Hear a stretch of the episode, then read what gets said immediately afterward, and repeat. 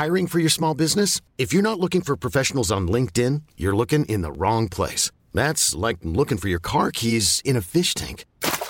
LinkedIn helps you hire professionals you can't find anywhere else, even those who aren't actively searching for a new job but might be open to the perfect role. In a given month, over seventy percent of LinkedIn users don't even visit other leading job sites. So start looking in the right place. With LinkedIn, you can hire professionals like a professional. Post your free job on linkedin dot com slash achieve today. Since two thousand thirteen, Bombas has donated over one hundred million socks, underwear, and T-shirts to those facing homelessness. If we counted those on air, this ad would last over one thousand one hundred fifty-seven days. But if we counted the time it takes to make a donation possible, it would take just a few clicks. Because every time you make a purchase, Bombas donates an item to someone who needs it. Go to bombas dot com slash A cast and use code ACAST for twenty percent off your first purchase. That's bombas dot com slash A cast, code ACAST. Many of us have those stubborn pounds that seem impossible to lose, no matter how good we eat or how hard we work out. My solution is PlushCare. PlushCare is a leading telehealth provider with doctors who are there for you day and night to partner with you in your weight loss journey. They can prescribe F D A-approved weight loss medications like Wegovy and Zepbound for those who qualify. Plus, they accept most insurance plans. To get started, visit plushcare.com slash weight loss. That's plushcare.com slash weight loss.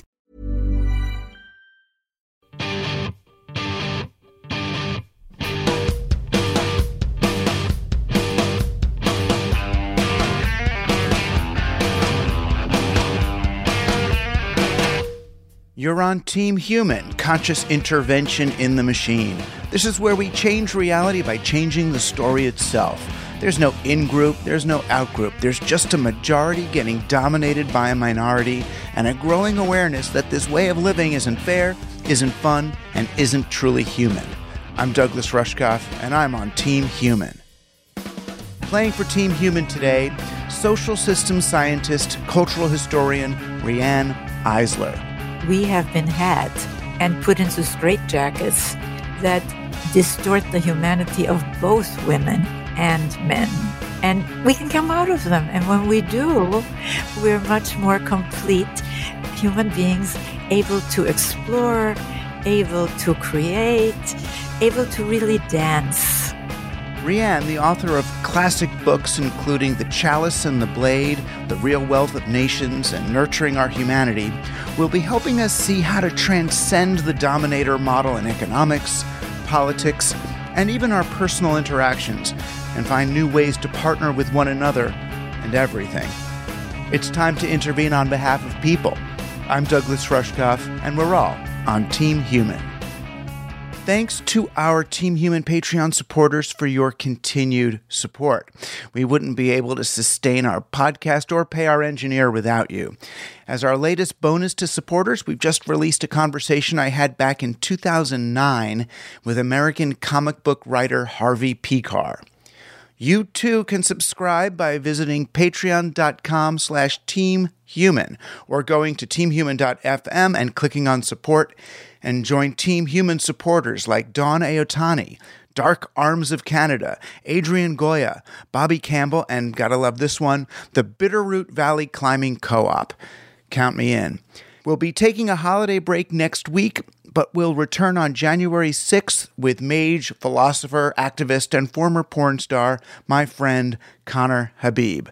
In the meantime, if you're jonesing for a good Team Human conversation, check out the last one hundred seventy-one of them. Most of them are pretty evergreen by design and don't expire like an iPhone or presidential administration. The role of human beings in the unfolding of reality has been fresh since the Bible and Aristotle. Well, this end-of-year moment, it's also given me a moment to pause and reflect on what I'm doing in my life. I did uh, Duncan Trussell's podcast last week, and it was a, a really moving experience for me to, to engage with him.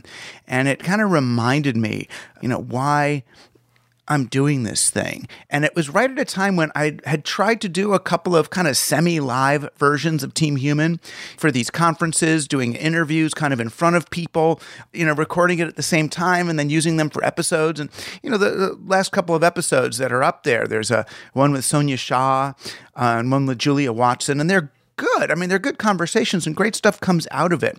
But for me, there's something missing from the experience. It's tricky because when you have a live audience listening to what you're doing, it's a little bit more like like live radio. You're aware that there's a, a performative quality to it. You can't get lost the way you can in an asynchronous podcast, when you're just sitting talking to the one other person on the other side. You know, in the back of your head, you know, yeah, it's going to get put on the net at some point, but the conversation itself feels kind of private. It feels very one-on-one, and it, it brings you to really different places. And it it's kind of reminded me about the specific qualities of the form of podcasting and really helped me kind of recommit to this medium and to this medium as an asynchronous medium. Yeah, we can do a Team Human live event, but then it should be in a real space, you know, with real people, like when we, you know, did them in San Francisco in this uh, a beautiful uh,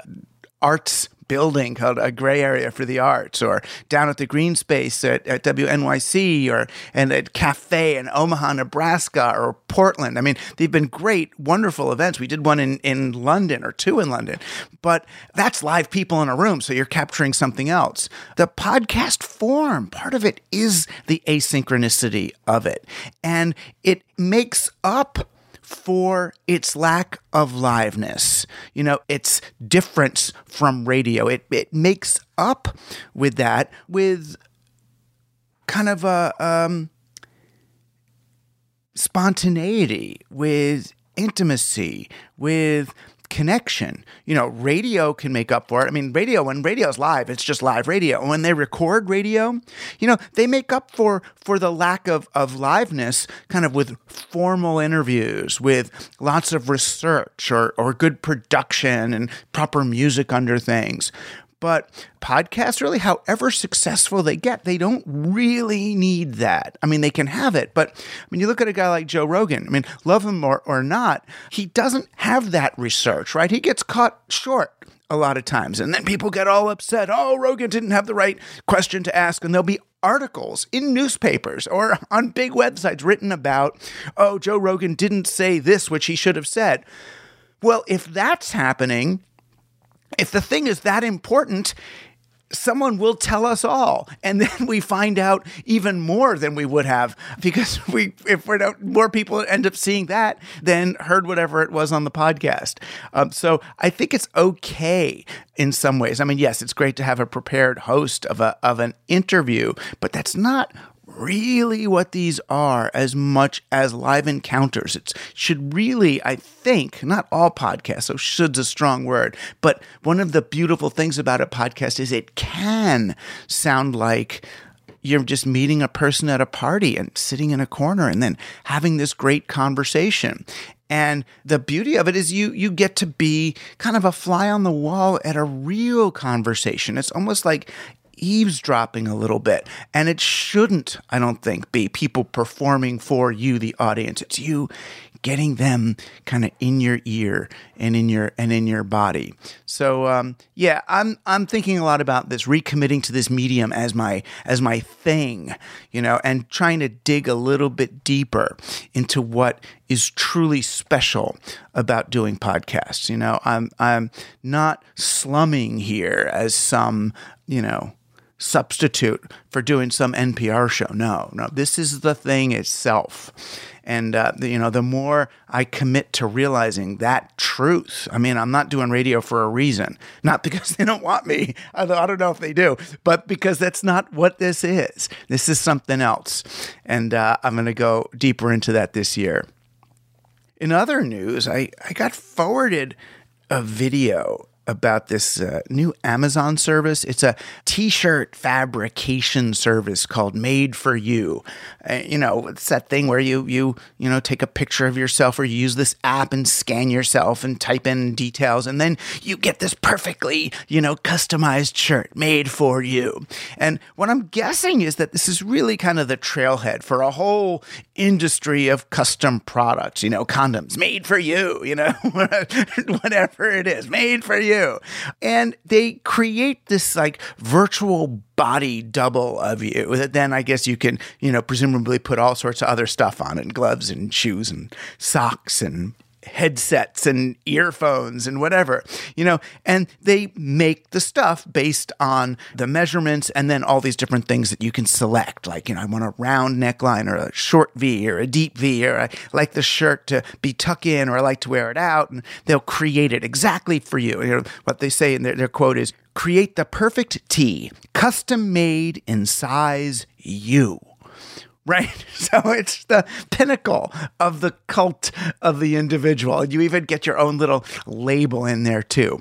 So, you know, I know some of you are probably thinking, well, that, you know, the, especially in the current, you know, age of surveillance and all, you're thinking, oh, wow, you know, they got your data, right? So you're taking a picture, you're giving them everything, right? You're giving them your, this, this every every inseam that, that you know or don't know about. So there's a little bit of paranoia there, or them having all these more bits on your data. But I think the real thing going on here, I think it, Jeff Bezos, he's the guy who owns uh, Amazon. I think what Bezos is doing is kind kind of demonstrating the the power of his robot workforce. You know, the idea is don't get t-shirts made by Chinese children or even American workers on some assembly line. Get these robot ones, right? The advantage is you get total authority and autonomy, right? You could tell these robots exactly the t-shirt you want, where you want the seams, where you want the neck, and it's going to be exactly right for you. That's the promise of this. You don't have to get the just small, medium, large, extra large, X X L, you know, made off an assembly line by people. When you turn to the robots,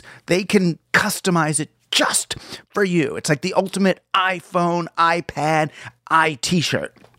So it's Amazon's skill then is their ability to control the robot labor, to get them to make exactly your thing. So Bezos's business, really, it's to own the interface between human beings and our technologies, right? You just talk to Alexa, you know, and she'll get you what you want. Alexa, Alexa. I love doing this to people. You know, if you've got this on your speaker, right? I'm activating people's Alexas. Alexa, Alexa, initiate self-destruct sequence twelve alpha gamma epsilon. Sorry. But what I'm suggesting is that things like this t-shirt customization service, they're really just proofs of concept, these uh, easy consumer versions of the way Bezos is going to help us get our labor from robots. And once he owns that space, you know, look out. Then he gets to be the general of the robot army as well, the one who can prove that he alone can control these things so they don't turn on us. Not because they're conscious necessarily, but because, you know, they, they follow some ambiguous command and then there's no easy off switch. But more than that, this whole robots thing, it's kind of fake. It's not that robots are doing all the labor. Really, they're not. It's that the machines are getting better and better at hiding the labor. There's still people out there getting the fabric and picking the cotton and making the thread. You know, there's still the machines themselves. Someone's got to go out and dig for the rare earth metals to fabricate them.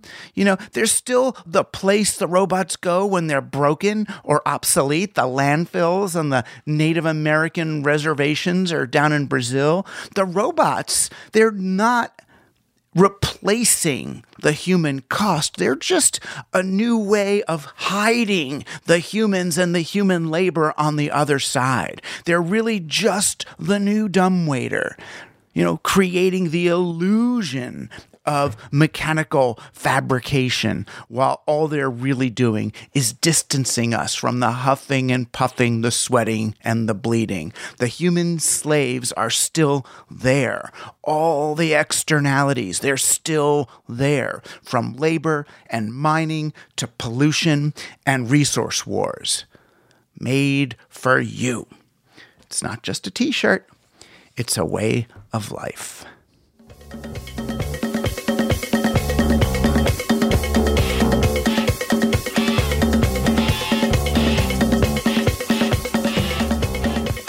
I'm delighted to introduce one of the great thinkers and writers of the past century, economist, lawyer, and team humanist, Riane Eisler.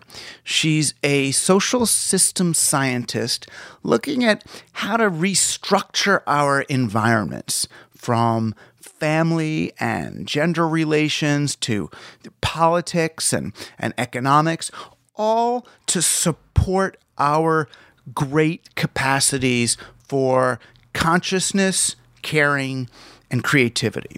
She escaped the Nazis as a young girl, and she's been studying the culture of domination ever since. She's probably most famous for her historical book, Chalice and the Blade, which looked at the relationship of male and female archetypes and strategies over time. I'm a particular fan of her book, The Real Wealth of Nations, which argues that we really have to learn to value the vast unpaid contributions, mostly of women, to our collective economy. And her newest one, Nurturing Our Humanity, How Domination and Partnership Shape Our Brains, Lives, and Future. It could well be the foundation for the Team Human Manifesto itself. But you know what? I thank you so much for all your patience and your help with this. It is a little uh, nerve-wracking. Well, that's the thing. The interesting thing is, uh, let's start with that. I mean, many guests, particularly of your stature, would, after twenty minutes of struggling, or even after five or ten, would have said, screw this, get your act together, I'm leaving, goodbye. Instead, you apologize as if you're almost as if you're the host trying to take care of everybody else, which uh, it goes to the heart of a lot of your work, right? You are, even though you're the guest in this situation, being made to suffer, and even though we broke your machines, you're trying to nurture us through this.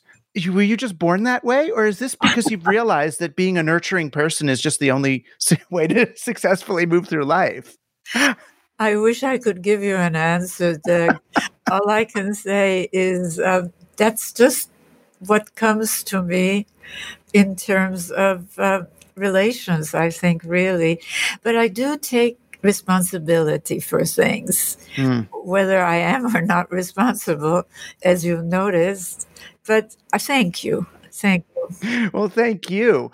I've been a fan of yours for a long, long time, long before I, I got to meet you at that Bretton Woods seventy-fifth anniversary conference. I was a, a fan of originally Chalice and the Blade, which is, you know, a super important book, as I'll have described in the introduction. And then The Real Wealth of Nations, which was, you know, very important for me as I was doing my own work, and Life, Incorporated, this book about corporatism and the history of central currency and where that came from. And then later, this book I did on called Throwing Rocks at the Google Bus, really how digital exacerbated so many of those things. But then most recently, Nurturing Our Humanity, which is really a almost a manifesto of sorts, um, you know, compared to the other work, really demanding we begin to account for a whole lot of value that's being created for society that's just not on the books. Yeah. So, gosh, even where to start? I mean, I think we start with there and then go backward. What's the easiest way to describe this um, lost or unacknowledged value? I think that especially those of us who have a so-called higher education have been uh, brainwashed, is the only word for it, to consider anything to do with the majority of humanity, women and children, as a secondary matter at best. And we come by this very naturally because, and I'm, I'm really, you know, you asked me a question, and I'm trying to sort of explain how it is possible that we have not been aware of the obvious, that if you're going to understand a social system and try to change it for the better, you have to look at the whole social system. And if you really leave out the majority of humanity as secondary, there's no way. But we come by this honestly. If you consider Western science, as the historian of science David Noble wrote, it came out of a clerical, misogynist, all-male culture, to use the title of his book, A World Without Women. And I would add, A World Without Children. Right. Yeah, I mean, I've written about that, you know, the great uh, Frank, Francis Bacon quote, you know, where he's arguing what how great empirical science is. And he said, you know, uh, that science will allow us to take nature by the forelock, hold her down, and submit her to our will. You know, a wonderful domination statement. A pure dominant rape statement, really. Yeah. But it's difficult. But once you get it, then you start looking at the whole picture. And when you do that, you can see the connections as shown by long ago by psychology, but certainly now by neuroscience, between what happens early on in a child's life when our brain, because we know from neuroscience that our brains do not arrive fully developed. Uh, the first five, three to five years, eighty-five percent of the architecture, of the structure of the brain is formed. And that happens in interaction with our environment, which for humans, of course, is our cultural environment as mediated by families, education, religion, politics, economics.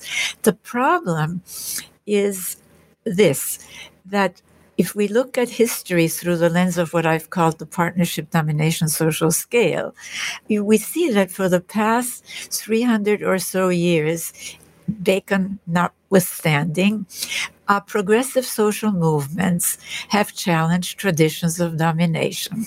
I mean, think about it. The Enlightenment so-called rights of man movement challenged the so-called divinely ordained right of kings to rule. The feminist movement challenged the so-called divinely ordained right of men to rule over women and children.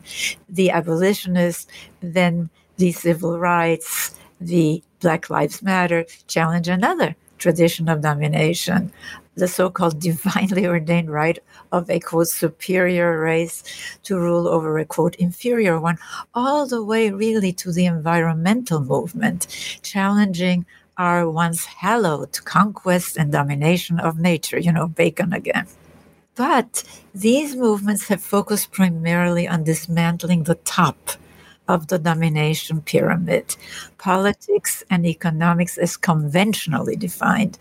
And what's happened is that in regression after regression, whether it was Nazi Germany, Stalin's former Soviet Union, the Taliban, ISIS, the rightist fundamentalist alliance in the United States, the domination system has kept trying to rebuild itself, sometimes all too successfully, uh, on these ignored four cornerstones that, if you know, if you remember, Nurturing Our Humanity ends with, okay, if we really shift these four cornerstones from domination to the partnership side, we have solid foundations on which to build a more caring, sustainable, equitable world. And it starts with childhood and then goes on to gender. And then economics, but as you know from reading The Real Wealth of Nations, an economics that goes beyond both capitalist and socialist theory, which basically devalues, devalues caring, which at the time of both Marx and Smith was considered just women's work to be done for free in a male-controlled household. And as for caring for nature, absolutely nothing in socialism or capitalism about that. For both Marx and Smith, for both capitalism and socialism, nature is there to be exploited. Well, let's look at the four pillars. Oh, did you do the fourth? No, the fourth is very important, and you've been very involved with the fourth: story and, yes, language. Right. But let's start with the economics one, because in some ways that's the easiest, right? So I love the way you you deconstruct both Marxism and capitalism. And it, it reminds me a little bit of what, you know, the Pope did in the nineteen hundreds when they were saying, well, capitalism doesn't work for this, communism doesn't work for that. And they came up with what they called distributism or subsidiarity, this idea of a very local-based, worker-owned economy that doesn't grow for the sake of growth. But you're looking at, at economics differently even than that, yes. Saying, look at all of this activity, all of this nurturing that's not on the books. It's not recognized by these metrics at all. And, you know, you point out, you know, what is it worth to teach a child how to go on the potty? You know, it's it's hundreds of thousands of dollars of value is created by the fact that we got the child to use bathrooms, but it's not accounted for. But then I guess the question I always end up with when I hear you talk about it is, if we put these things on the books, aren't we allowing nurturing to be co-opted by the market system? I almost want to take that stuff off the books. You take the male stuff, the dominator stuff off the books, rather than put us and you, us, I'm, you know, as if I'm nurturing, um, but uh, I consider myself nurturing. To put us on the books almost seems like a, a desecration of the sacred nurturing energy. You know, we live in a monetized world. Right. And money is an economic invention. It is really values neutral. And I used to think that way, by the way, that we shouldn't com- commercialize, we shouldn't commodify. But right. Consider that that means that we know today, thank goodness, that the mass of the world's poor and the poorest of the poor are women and children. In the United States, according to the U S Census Bureau, women over the age of sixty-five are almost twice as likely to live in poverty as men of the same age. And it isn't only job discrimination. It's because most of these women are or were caregivers, full or part-time. So what are we saying then? We're saying, well, too bad. If you don't have money to put a roof over your and your children's head, if you don't have money to put food on the table, we're sticking to this, that this is so valuable that we don't want to taint it with money. And I have completely changed my mind. I think that we, on the contrary, need to really rethink what is and is not valuable work. And then reward caring and caregiving.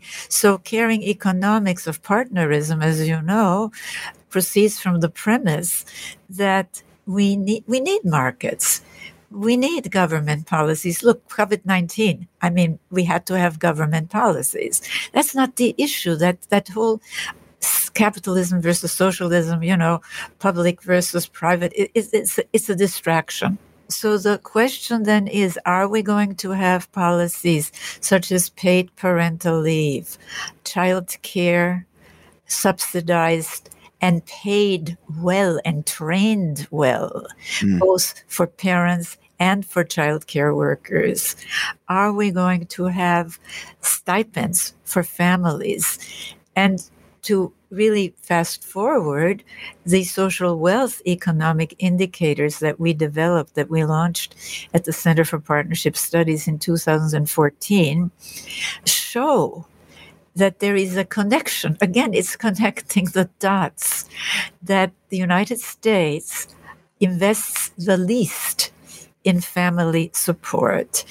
And not surprisingly, then, has the highest child poverty rate, the highest infant mortality rate, the highest maternal mortality rate of any O E C D nation, any developed information. And we we justify that, though, by saying, well, yeah, so the masses in a place like America don't do so well, but the wealthiest among us have access to things that no one else has in the world. I mean, it's not true anymore. But remember when, you know, the Shah of Iran would come to Chicago for heart surgery. They would come to our hospitals, because not that we treated everybody so well, but that, well, at least the capitalism could yield the best, the best of the best. Well, you know, if we are talking about markets now, right? It is true that, well, first of all, let's back up a little, because I, I always look at the long historic picture.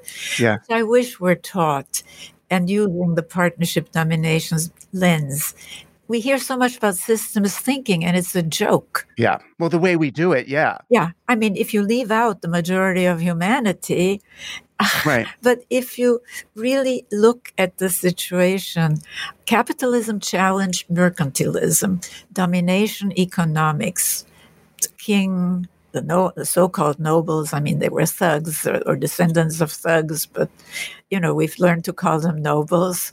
And then socialism came along, and it challenged capitalism. So we, as part of the progressive movements of the last three hundred years, we did away with child labor, with uh, you know, fourteen-hour days in mines and factories. And but as I said, the system keeps rebuilding itself, and we have to understand the dynamics of this.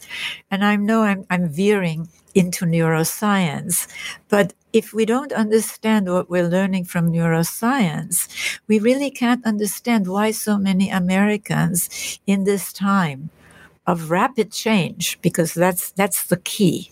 Mm. That's the key. Rapid change. Why we're seeing a regression to domination in the United States and in other world regions.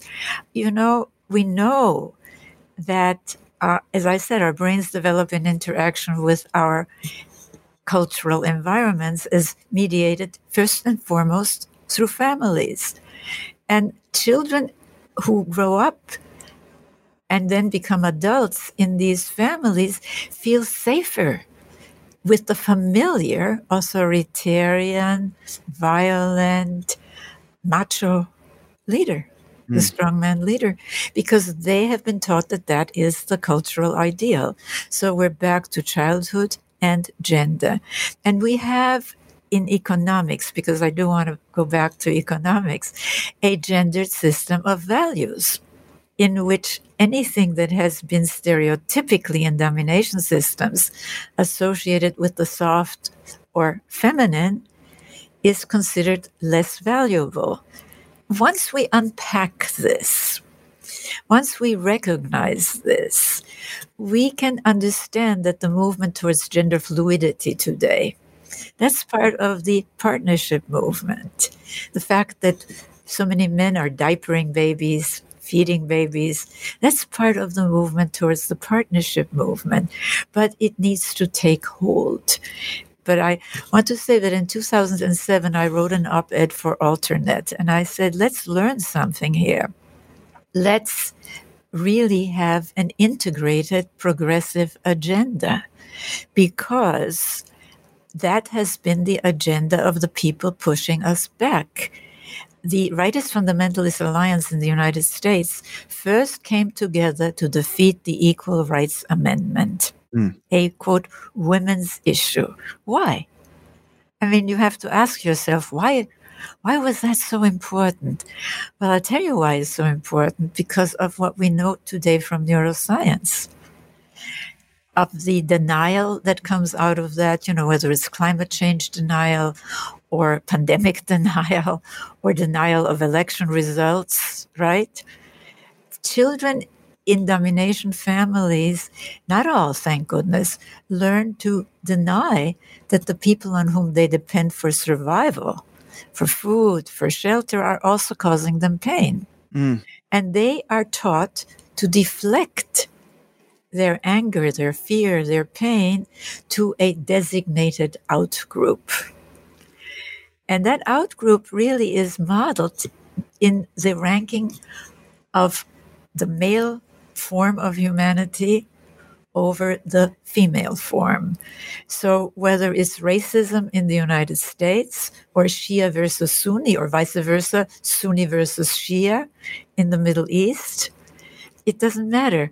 You start with the in-group of mankind and the female out-group, the other, and you have a template for equating difference with superiority and inferiority, dominating or being dominated, being served or serving.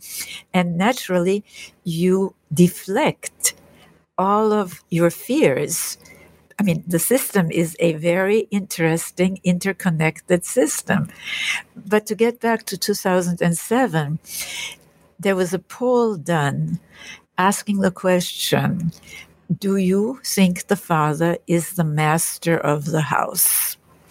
And do you know that because of the Promise Keepers, because of enormous resources, enormous work done to shift the normative family ideal, it increased. It increased. Wow. So we too need an integrated, progressive agenda. Wow. I, I understand. You're, you're, you're arguing that this happens on a civilizational level, on a psychological level, on a neurological level, on an economic level. Oh, definitely. And each then feeds back into the other, making it harder and harder to unwind. We just live in a world where, I mean, when you talk about uh, jobs, we live in a world where if the old couple down the hall, if the man comes and fixes a pipe, we don't think twice about me paying him for his time. If the wife comes and teaches my wife how to breastfeed our baby, oh, we're not going to pay for that. But they are what's of greater value in this? And it's it's almost as if, and that's why it's interesting when I say it, when I consider it, oh, isn't it kind of uh, sacrilegious to pay her for that? It's like, that's just another excuse not to value it. You know, it's that it's, oh, because it's so special. And I think what happens, the way guys justify what they're doing is they feel like, look, I'm out in the cold, hard, terrible, cutthroat world to protect my family so they could do all that nice stuff like cooking and nurturing and raising children. How dare they complain? I've made this beautiful house for them. You know, you know, as if they're in a different universe altogether. Well, and that's why we have to really look at how a culture constructs the roles and relations of gender, mm-hmm. you know, of these two different forms and everyone in between.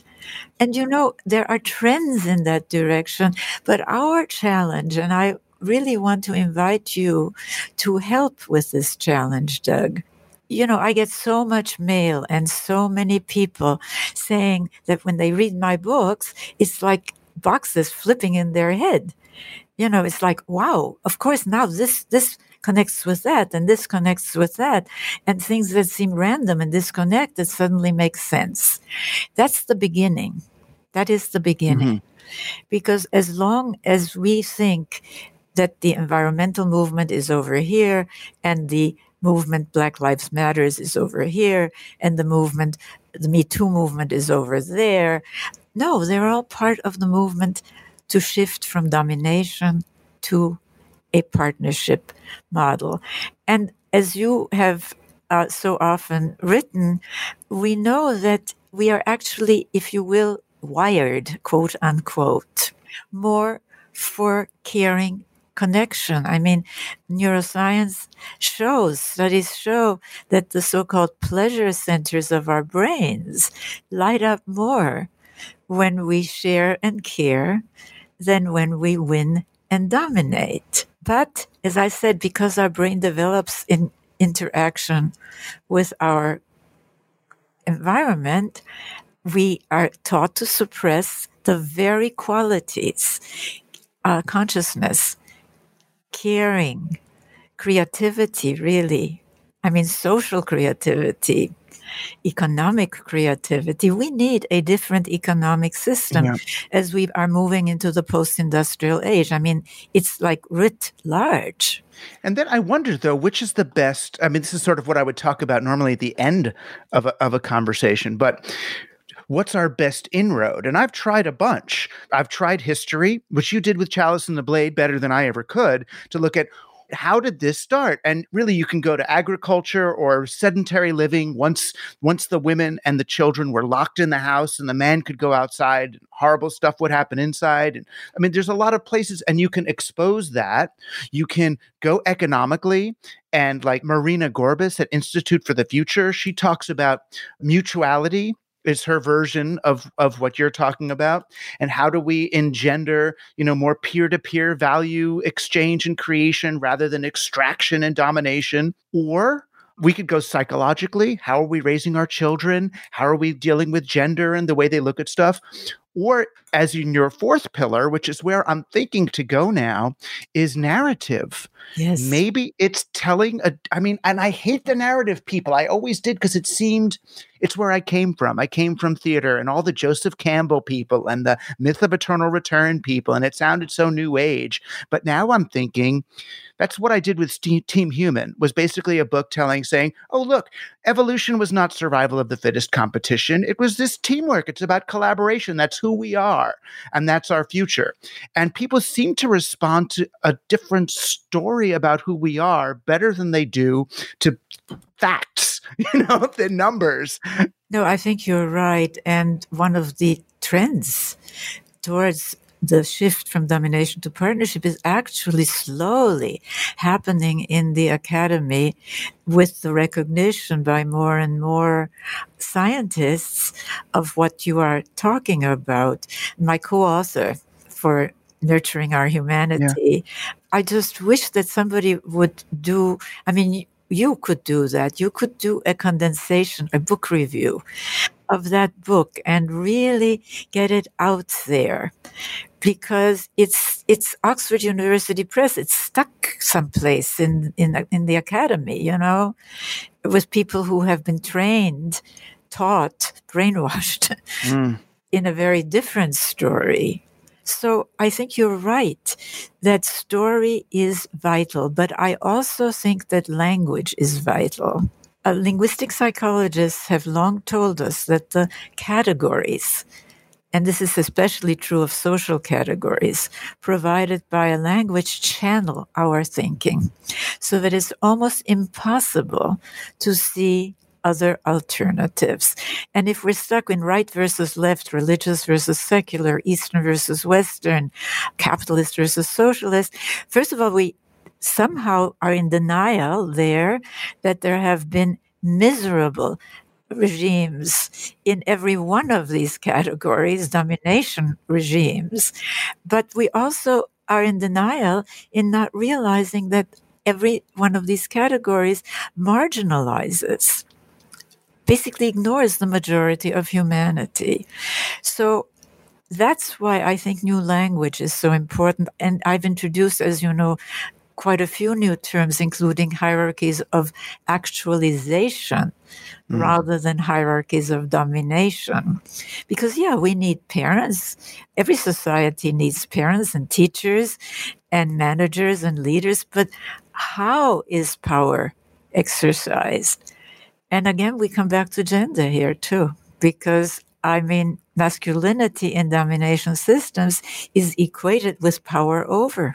You know, whether it's over other men, whether it's over women, other races, other religious sects, or nature. Right. But in times, like you're saying before, though, in times of rapid change, yes. which we've been in since the early nineties, we find people are gravitating toward what they believe are sort of non-castrated male authorities. So we see all these boys out on Twitter, wherever, looking for whether it's Donald Trump or ISIS or some male wrestler, you know, uh, they, they feel somehow like they've been denied a certain masculinity, and they're they're they're desperate for that. And it's almost, again, we need a new story. We need a new way to make them feel actualized that isn't based on the sword, right? That's based in something more more integrated.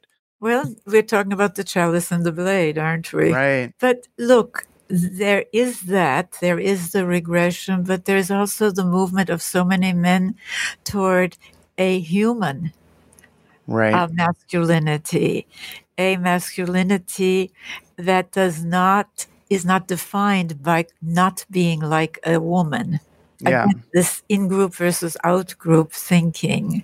So what we're seeing in the world today is really the struggle, not between right-left, religious secularism, Eastern-Western, Northern-Southern, but within every one of these categories between partnership and domination systems.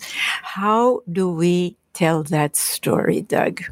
Right. How do we help people to see an integrated story and then have the social justice movements, of which there are thousands, millions by now worldwide, understand that there is a frame, that they're not competing.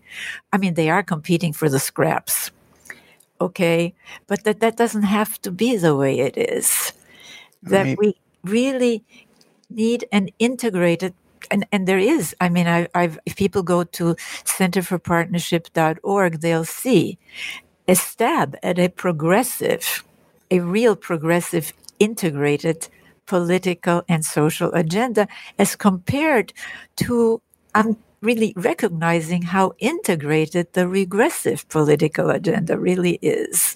Mm. I, I think that's a, a, a story that we should get out there. Yeah. You know, and, and additionally, I think there's a, a, a prevailing sense that mutuality or partnerism is somehow an end state, that it's, you know, a, a nineteen seventies Marlo Thomas, hands around the world, kumbaya, free to be you and me, sort of Oprah Winfrey, ah, you know, happy dance.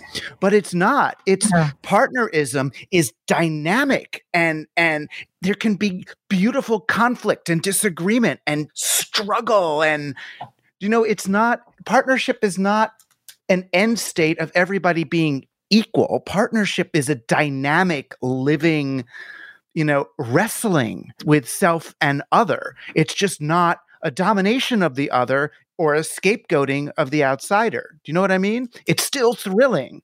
It is thrilling. It is creative.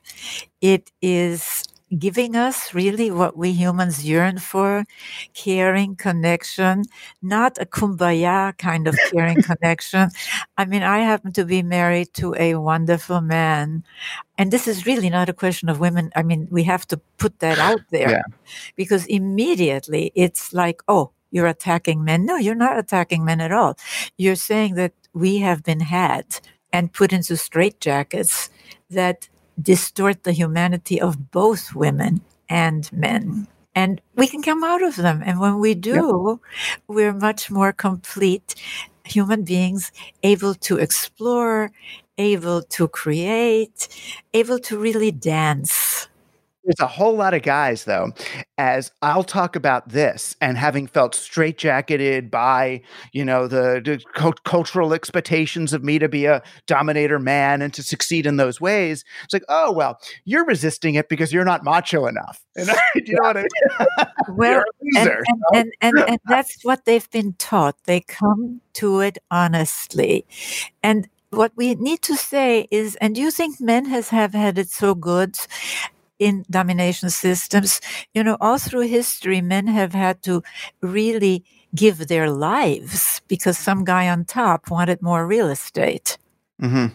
And do you think men, with all of their depression and their addiction and their escape mechanisms and their violence against each other, never mind against women and children, have had it so well? No. I mean, try something else. Try opening your mind to humanity, to the fact that we humans have the capacities for, yes, for cruelty, for insensitivity, for violence. We do, or we wouldn't see it. But what makes us human are our enormous capacities for consciousness, for caring, for creativity, and we get endorphins. That's the other thing. We get biochemical rewards of pleasure, not just when we are cared for, but when we care for another, be it a child, a lover, a friend a pet. You know, I mean, right. But we're not optimizing for oxytocin anymore. We are in a, a society that's optimizing for dopamine. You know, you don't get oxytocin when you when you kill the scapegoat. You know, you get a, a thrill, but it's a very different one. Well, you get a very temporary thrill. Yeah. And the overconsumption is another way that you get mm-hmm. a temporary fix. I mean, I have shown in my work that domination economics, whether it's Chinese emperors, Arab sheiks, I mean, going way back to when we shifted to domination, uh, chieftains, whatever, they create artificial scarcity. And they don't only do it by misdistribution of resources and by investing so much in weapons and in wars and in all of this technology of destruction, but because they fail to invest in caring for people starting in early childhood. And I, I think economics, we have to shift the conversation to also look at intra-household economic distribution, intra-household, because, you know, the old model is the man is the head of household, right? Right. Ricky gives Lucy an allowance. Right. Right. right. Right. Right. Which is absolute nonsense. So our job is to stand, you know, in, in Chalice, I have two chapters called Reality Stood on Its Head. And I think of our work now as standing reality right side up. Mm. But, you know, I've been at this for what, thirty-five, forty years, really. Mm. And I have seen movement towards partnership, but I've also seen the domination, resistance, and regression. And that's how really my multidisciplinary research has identified these four cornerstones. And I think progressives really need to pay attention to what the regressives are paying attention to, for goodness sakes. So how are you going to do this, Doug? Mm. How are you going to tell a story? Because I agree with you. Uh, statistics, you know, when people want money, if it, I mean, they found that if they give a statistic of, you know, f- five million children are starving, yeah, well, but if you t- give the a, a child, you know, the picture of a child starving, that reaches us. So how do we do this? Because you are so creative.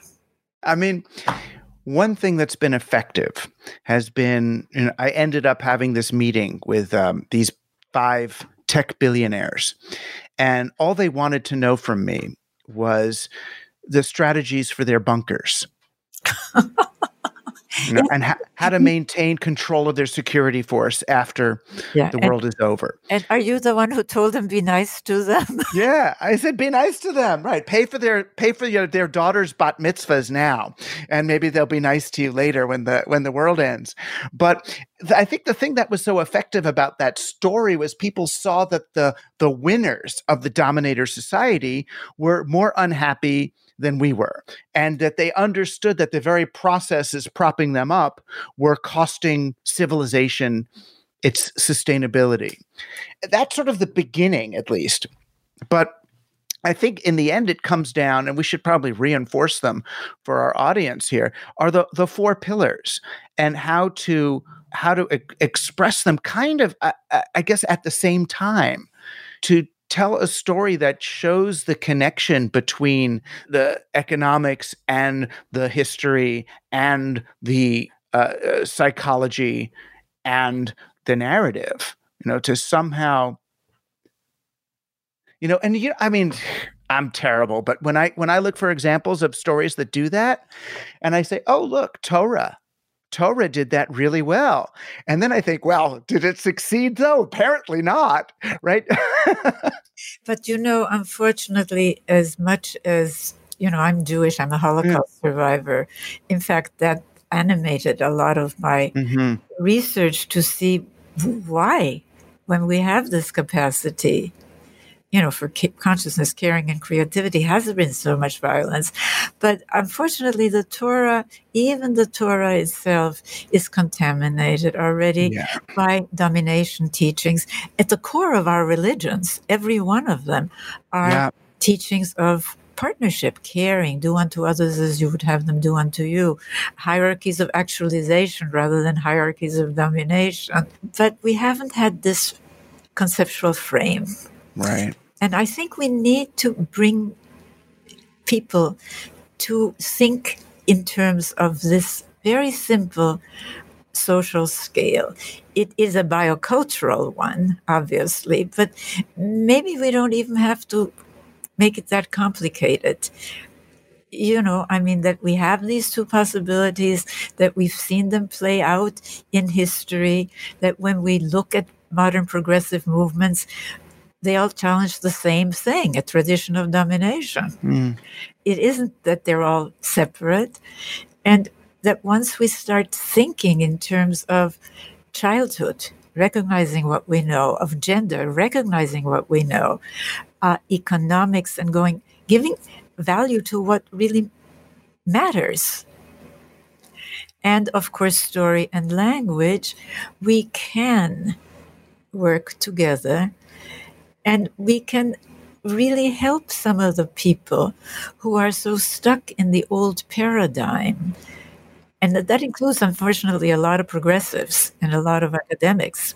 And I think a lot of it also has to do with uh, relieving ourselves of the responsibility of just like doing it in one big revolutionary moment. It doesn't happen like that. It doesn't work that way. I mean, if that one big revolutionary movement creates another domination system. Right. I mean, look at, just look at history, for goodness sakes. Yeah. No. You've got to really understand the interconnections, and in complex social systems. And, and that's what, you know, we have. You can't just understand it in terms of a simple linear cause and effect. You have to look at the interaction of these various components. Right. And not externalized, which is the problem with most systems theorists. You know, I, I see them coming from Santa Fe or wherever. They think they're systems theorists, but their systems have such discrete boundaries around them that leave out, like, Africa. It's like, no, that's part. Yeah, yeah, yeah. You're absolutely right. And they also leave out the majority of humanity, women and children. Right. And then even if they include them, they only include certain metrics of the human experience, you know, not their actual quality of life, but their contribution to G D P or their education level, or they try you know, to not squeeze them into the prevailing paradigm. Right. At the same time that the prevailing systems, I mean, if if the COVID nineteen pandemic showed one thing, it showed the lack of resilience, the mm. lack of I mean, lack of justice and fairness, obviously, uh, and and really the antiquated nature. I mean, look, both capitalism and socialism came out of the seventeen and eighteen hundreds. We're now in the twenty-first century post-industrial economy, and they're still out of early industrial times. They'd be antiquated on that count alone. Yeah. But they came out of more rigid domination times. And once we have that frame, we understand what we need to do. Yeah. And I think maybe the people, I hate to use a word like target, the people to engage might be young people. It could be going to Scholastic, writing books for middle school kids and, and high school kids to... You, Really, to to teach it a, a, before their myelin sheaths are fully formed around their frontal lobes, you know, before this stuff is really not that every not that anybody's set in stone, but before it's as as set as it is. Well, I think we need to do that. I would love to have a contest of some kind, even though contest, you know, has winners yeah. and losers, but some kind of a challenge to young people to take this new model and put it in frames, in works, in words. Graphic novels, little animated videos, all sorts of ways. Yeah, I agree. Let's let's do that. All right. I will um I will be back in touch. And, you know, I, we should think of a way to uh, express these pillars to them simply and then tell some stories. I love that. Let's do it. Okay. All right. It's been a pleasure to talk with you. And I with you, I I so admire, well, your whole life, but your work in particular has been of tremendous value to me. And um, thanks so much. Thanks so much for being on Team Human. It's uh, it's been an honor. Well, it's been a pleasure for me. And I look forward to what we're going to do. Every one of us, just by starting, by changing the conversation and pointing people to have a truly integrated, holistic perspective. And the rest, I trust human creativity. Yeah, that's the whole point, really. If you trust that, you don't need to dominate anything. No. no. Right. Thanks for being on Team Human. Our guest today was Riane Eisler, author of Nurturing Our Humanity. You can find out more about her at riane eisler dot com, and you can find out more about her and all of our guests at team human dot f m, where you can also sign up and become a patron of this show. And listen to all those cool bonus episodes with everyone from David Lynch and Harvey Pekar to Terrence McKenna and Timothy Leary. Team Human is produced by Josh Chapdelain and edited by Luke Robert Mason. I'm Douglas Rushkoff, and you've been on Team Human, our last best hope for peeps.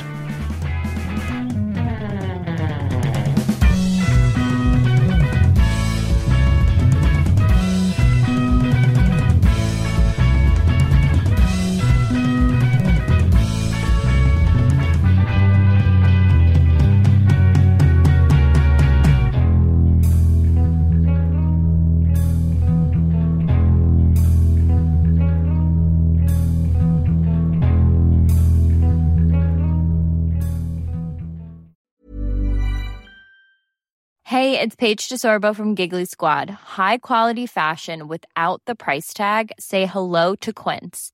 I'm snagging high-end essentials like cozy cashmere sweaters, sleek leather jackets, fine jewelry, and so much more. With Quince being fifty to eighty percent less than similar brands. And they partner with factories that prioritize safe, ethical, and responsible manufacturing. I love that. Luxury quality within reach. Go to quince.com slash style to get free shipping and three sixty-five day returns on your next order. Quince.com slash style. Ever catch yourself eating the same flavorless dinner three days in a row? Dreaming of something better? Well, HelloFresh is your guilt-free dream come true, baby. It's me, Keke Palmer. Let's wake up those taste buds with hot, juicy pecan-crusted chicken or garlic butter shrimp scampi. Mm. Hello? Fresh. Stop dreaming of all the delicious possibilities and dig in at hello fresh dot com. Let's get this dinner party started. Hi, I'm Daniel, founder of Pretty Litter. Cats and cat owners deserve better than any old-fashioned litter. That's why I teamed up with scientists and veterinarians to create Pretty Litter. Its innovative crystal formula has superior odor control and weighs up to eighty percent less than clay litter. Pretty Litter even monitors health by changing colors to help detect early signs of potential illness. It's the world's smartest kitty litter. Go to pretty litter dot com and use code ACAST for twenty percent off your first order and a free cat toy. Terms and conditions apply. See site for details.